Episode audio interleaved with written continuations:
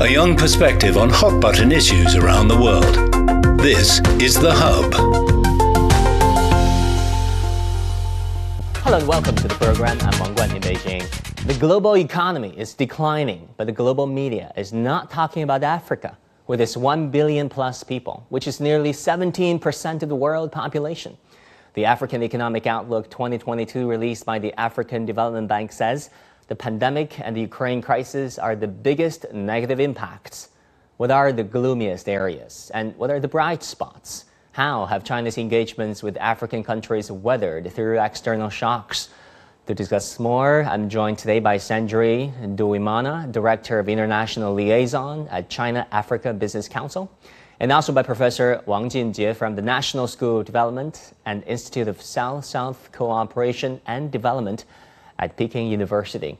Uh, ladies, welcome to the program. Um, Sandrine, why don't I start with you? We've heard from the president of Ghana, for example, at the UN General Assembly recently, um, who is really doubting uh, if there can be any major progress. It has uh, identified some major, major areas of uh, challenges, for example, a perfect storm of global economic chaos, a war with global consequences, and in his own words, uh, unwillingness or inability to find a consensus to deal with all this.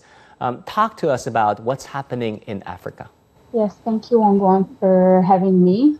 Um, yes, so as the president mentioned, the world is truly currently not in a good place. The global economy is experiencing the steepest growth since uh, 1970, and Africa is not any different. The report you mentioned um, has pointed out as the pandemic, Russia and Ukraine crisis being uh, having the, the biggest impact on Africa's economy, that could last several years, even a decade. So the same report, for example, indicates that 30 million people in Africa were pushed into extreme poverty in 2021, that 22 million jobs were lost in the same year because of the pandemic. And this trend is expected to continue into the next year as well.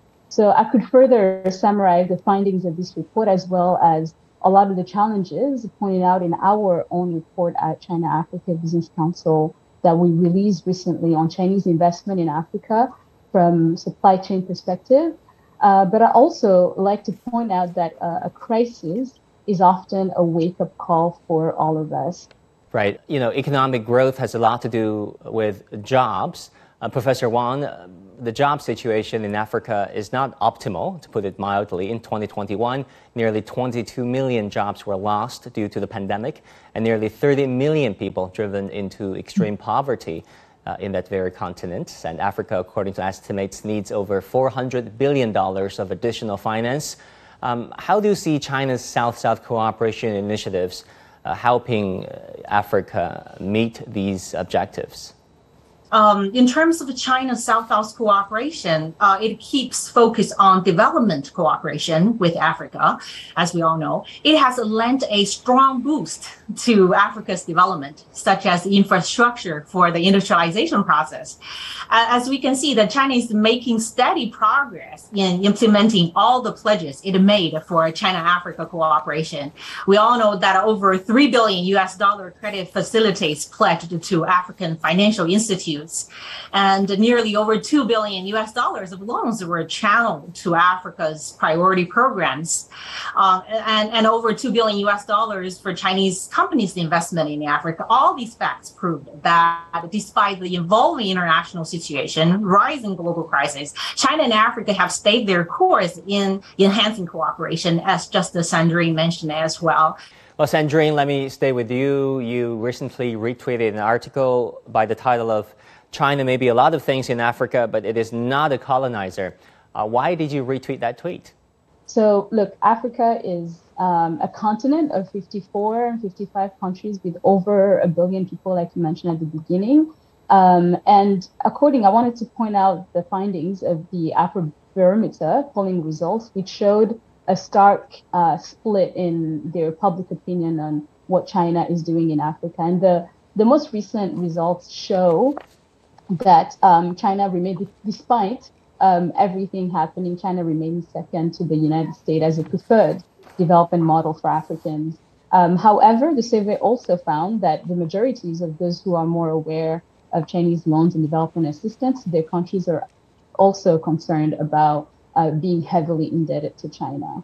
Um, but I also wanted to add a few uh, a few points on the analysis, general analysis that the one that uh, was published by Development Reimagined, um, because I think often when these things are are discussed, when African debt is discussed, it's taken out of context, and or people miss uh, the big picture, and often is misleading. It become more of a political tool rather than actual fact. So, for example, it's important to keep in mind the even though yes, the African external debt has been quite volatile, but especially rising quickly since the early 2000s. Uh, the entire African continent currently accounts for under 11% of all the low and middle income country debt globally. So the countries with the highest absolute debt levels on the continent are currently the largest economies.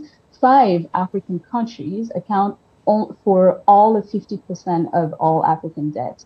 And besides, I popularly believe China still accounts for just 8%, 8.7% of all the debt owed to uh, by African countries. So there are many, many surprising facts about African debt that we obviously don't have time to unpack right now. But I wanted to, to press to stress again the importance of keeping things in context, thinking about poverty, extreme poverty, and the context and the needs that African countries still have and the needs for financing. Professor Wang, uh, according to International Nonprofit Center for Global Development from 2007 to 2020, China's two main overseas development banks invested 23 billion US dollars in infrastructure projects in Africa.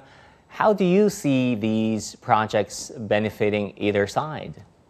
I think this is a great question to uh, to think about as well. Uh, the reality is, this is not only China but also the rest of the world eyes on Africa. There are many reasons for that. One of it is Africa's is the world the youngest continent, as we all know. Over 60% of Africa's population under the age of, of 25. Uh, so Africa's youth is the continent's biggest resources. Uh, if harnessed well, Africa will grow tremendously. So uh, about about this issue, and I, I believe that um, uh, I can further explain that by introducing our first-hand field study findings. In our research, we studied about 184 investors in the industry parks from seven countries, uh, seven African countries. Our study discovered that the reasons for a company to invest in Africa are multiple.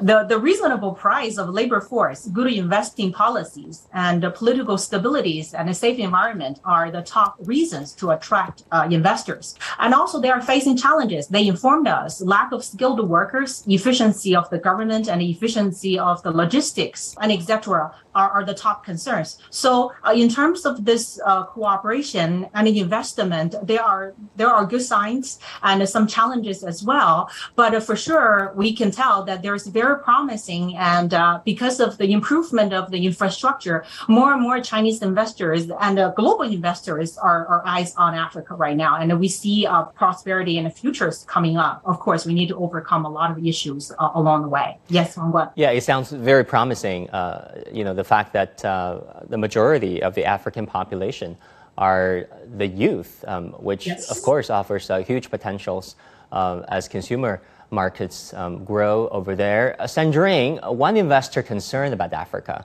Uh, we've heard it all the time.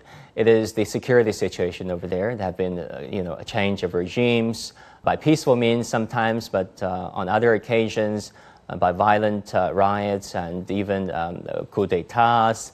besides, there's extremism, piracy on the seas, conflicts. How is Africa addressing those concerns? I guess Africa is not a monolithic whole, right? Um, Sudan is different from Egypt, from South Africa, but overall, can you give us a sense of how is you know countries that you're familiar with dealing with the situation? Perhaps because I speak for, as an African, I think I've always felt that security concerns have, even though they're real, they've always been um, overblown, especially in the media. So when you actually take a deeper analysis, you, you realize that in general, there are far more smoother leadership transitions and far more stable uh, countries than unstable ones. And it is often uh, the case that the same regions that um, experience security crisis repetitively due to historical factors. So I would like to address this at, uh, at first. However, like you mentioned, extremism uh, specifically, as you mentioned, and um, also the Ghanaian president also spoke about it at the UN General Assembly. as well as attacks on Chinese projects and individuals, has been a growing concern, which is why the appointment of the special Chinese uh, envoy has, uh, of Horn of Africa affairs was very, very welcomed by African governments and leaders because it's not a fight that African uh, alone can carry on their own, and it needs as much as support as possible. Sandrine, how do you look at the evolving security cooperation between China and Africa? Um, there has been this military base of China, the first of its kind, built in Djibouti, a military overseas uh, base, uh, what China calls uh, a naval uh, logistic uh, support base. how do you look at that? I just I look at it as a as a positive development. So I think seeing um, the investment from China to Africa has been growing significantly, meaning that the assets, Chinese assets in Africa, um, have grown and they need to be protected. Uh, I think it's natural that you know we want to to put our resources as much resources as possible, whether it's on the African side, whether it's on the Chinese side. So I think I view this as a, as a positive. Um, Africa needs a lot of support in, in maintaining the safety and security of its resources, its assets. And so the fact that we're seeing more discussions and more dialogue happening, even on security issues, I think it's a, it's a, it's a good progress, a good, good development. Right, Professor Wang. Let's talk about the Belt and Road Initiative. It is a huge uh, plan. Um, you know, as China is providing more thought leadership uh, around the world, it's not just a thought leadership, but it is putting it into action. By the end of April 2022, 52 African countries and the African Union Commission have joined uh, China's BRI. How do you see this initiative uh, benefiting or helping Africa? I think infrastructure is the key for development. Um, uh, taking the industry park as an example, it is a kind of infrastructure. Um, so under the BRI, uh, the, the investment and uh, the donations and the financial capitals goes to the infrastructure. As for the industry park, it created a better business environment for investors and also will create a more job opportunity for the locals. So I think the infrastructure are one of the fundamental key impacts of the economic development and international cooperation under the BRI. Another key impact is on human development, especially on human capital development. As I just mentioned in our field study in Africa, uh, another finding is that over 45% of the investors we studied in our uh, in our survey, uh, they mentioned the lack of skilled workers. So the skill imbalance and the mismatch between education and the need of the labor market are very obvious. So how to promote the investors, how to guide the, the investors under the, uh, the BRI policy and then under the government policy so they can deliver a spillover effect which is a force that cannot be ignored because they act as the skilled training hubs for the local employees, training the local employees to become urban workers. So China and Africa cooperation under BRI should focus on these key issues, infrastructure, human development, deeply understand the major challenges faced by different countries, especially in the field of a good quality of human capital. So that could achieve a win-win for both China and Africa in the long run. Yes. You know, Professor Wang, there are practical challenges, for example, the COVID-19 pandemic. Uh, Foreign Minister and yeah. State Councilor Wang Yi recently talked about, uh, in his words, strong shield against COVID-19 built together by China and Africa. What exactly do you think he meant by that? Uh, yeah, I, I think uh, from the data, from the data we can tell, China has uh, provided close to 200 million doses of vaccines to, to African countries.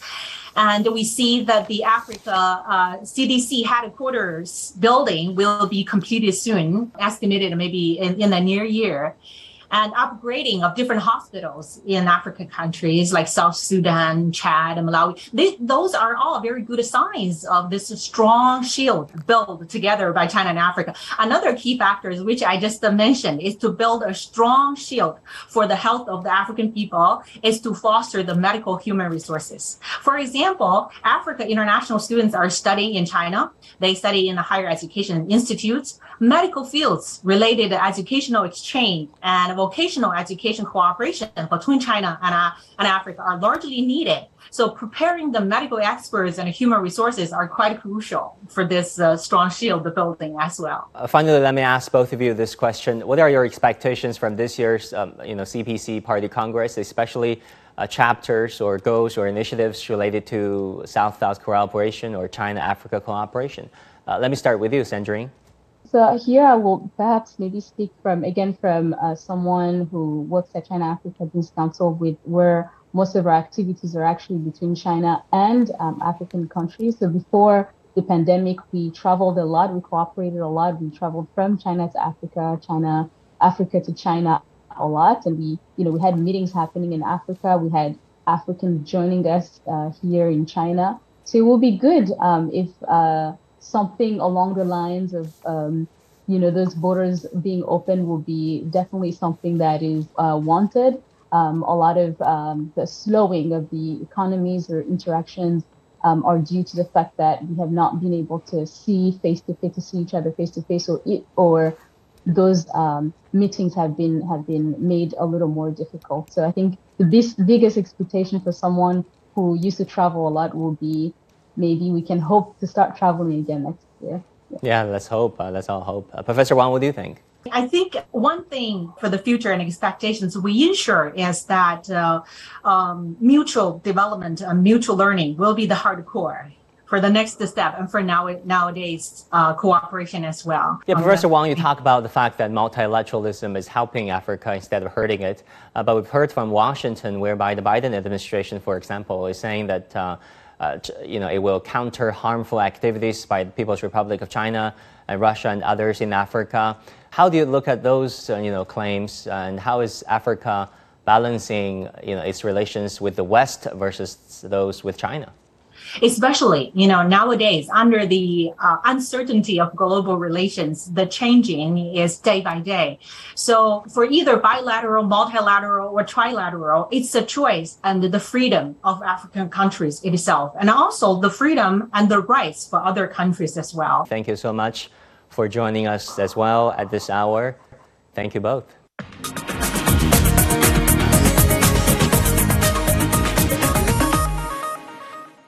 The Republic of Djibouti may be small, but it is a huge opportunity. Its strategic position on the northeast coast of Africa makes it a gateway to the Suez Canal, one of the world's busiest shipping routes. What makes this Horn of Africa nation so important to China? Eminent economist Dr. Abdullah Qadir Hussein Muhammad joins me from Djibouti to talk about all this. He's with the Institute of Political and Strategic Studies under Djibouti's Ministry of Higher Education and Research. Dr. Muhammad, welcome to the program. Let's talk about China-Djibouti relationship. Uh, this diplomatic relationship started in 1979, just a year and a half after Djibouti gained independence from French colonial rule. In your opinion, how have bilateral ties evolved? the relationship between China and Djibouti is a very long-standing relationship. At the beginning, started with the uh, diplomacy, opening embassy, and also having some cultural ties. But later on, it has become multi-dimensional ties. When countries gain independence, it needs uh, the support of uh, uh other countries and international organizations to start over. And uh, China responded uh, positively like you said, it is certainly a multidimensional relationship. But if you read the Western headlines, uh, the spotlight focuses on the fact that China built uh, one of its first overseas military bases in none other than the region of Djibouti. Uh, it's a seaport over there, what China describes as a logistical um, support facility over there. How do you look at the facility, and how is the Chinese military port there received by locals? First of all, it's related to Djibouti strategic location. It's at the crossroad of three continents, Africa and Europe and Asia. It's the second most important emerging world in the world. And, and the other thing is also Djibouti is a very stable country and a peaceful country, unlike other countries in the regions. Since there is also existing threat in the regions, uh, for example, I can mention piracy, terrorism, and other other threats. And it's, it's, it is logical that China or other countries open military bases in Djibouti. And you know what other is important. This is not also the agreement made with Djibouti because Djibouti uh, have good issue with China in U.S. and other countries. So when they open base in Djibouti, they have some condition to, to, to, to respect and to, to abide by, then uh, that condition is uh, to have strictly respect the objective set by uh, two governments. But why do you think some Western commentators and Western politicians kept saying that uh, China is doing neo-colonialism in uh, countries, including yours? When they say they see that the modern day colonialism, I think this is wrong because, as I said, winning partnership first and foremost, and secondly, we have also uh, mutual interest and a mutual benefit. So that's a misconception that built by Western countries. The other thing they use to back up that idea is about debt. You know, they said it's a trap to the diplomacy. It's true because, you know, the debt is still sustainable in Djibouti and so it was invested in the economy sectors like for uh, uh, like railway, also um, other uh, areas. That those sectors itself will generate revenue that will, in return, help help to pay back those credits. So it has nothing to do. There's no debt, and also China allowed Djibouti or other African countries to renegotiate in, uh, if there is they cannot pay back in due time. Both countries respect the general rule of market. The idea of colonizing is completely uh, false. All right, Dr. Muhammad, let's talk about the economy of Djibouti. Uh, there are so many blueprints for the country's future growth. For example, Vision 2035, that is a development pr- blueprint that is set to triple your country's per capita income by 2035. Uh, certainly a very ambitious set of targets. And also, Djibouti is setting up this international free trade zone. How do you think has Djibouti's economy developed under these new projects and initiatives? For Djibouti, the expected scenario of development by 2035. The first step was to, to promote job and uh, economic growth. And that uh, we are in the halfway between 2015 and 2019. The economic growth basically is between 5 and 7% for Djibouti. So this is a reality, and nobody can deny this. And the other thing is also, uh, in order to support economic growth and development, Djibouti has to have infrastructure.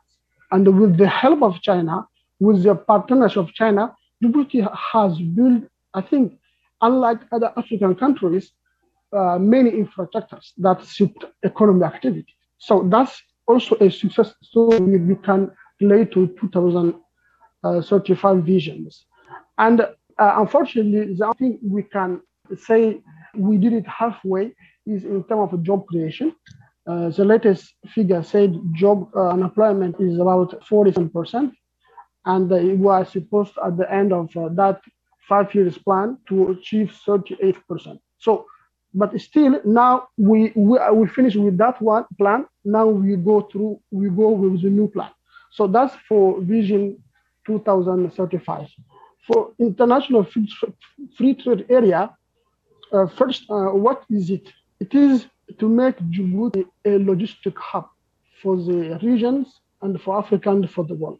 And you know, we expect to create in that activity 200,000 jobs, and we hope we will meet that objective.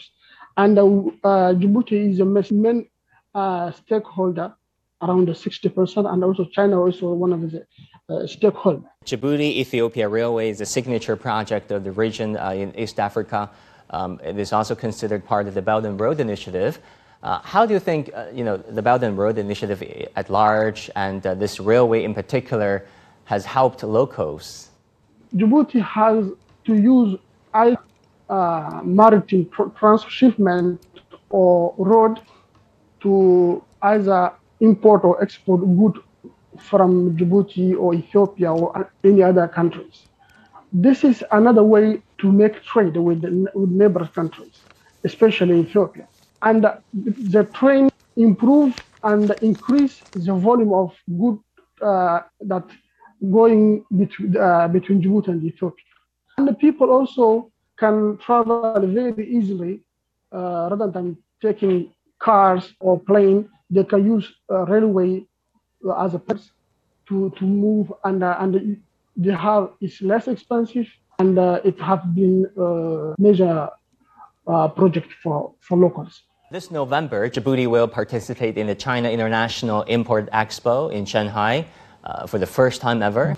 What can we expect from Djibouti's presence? I mean, what is Djibouti expecting from the expo?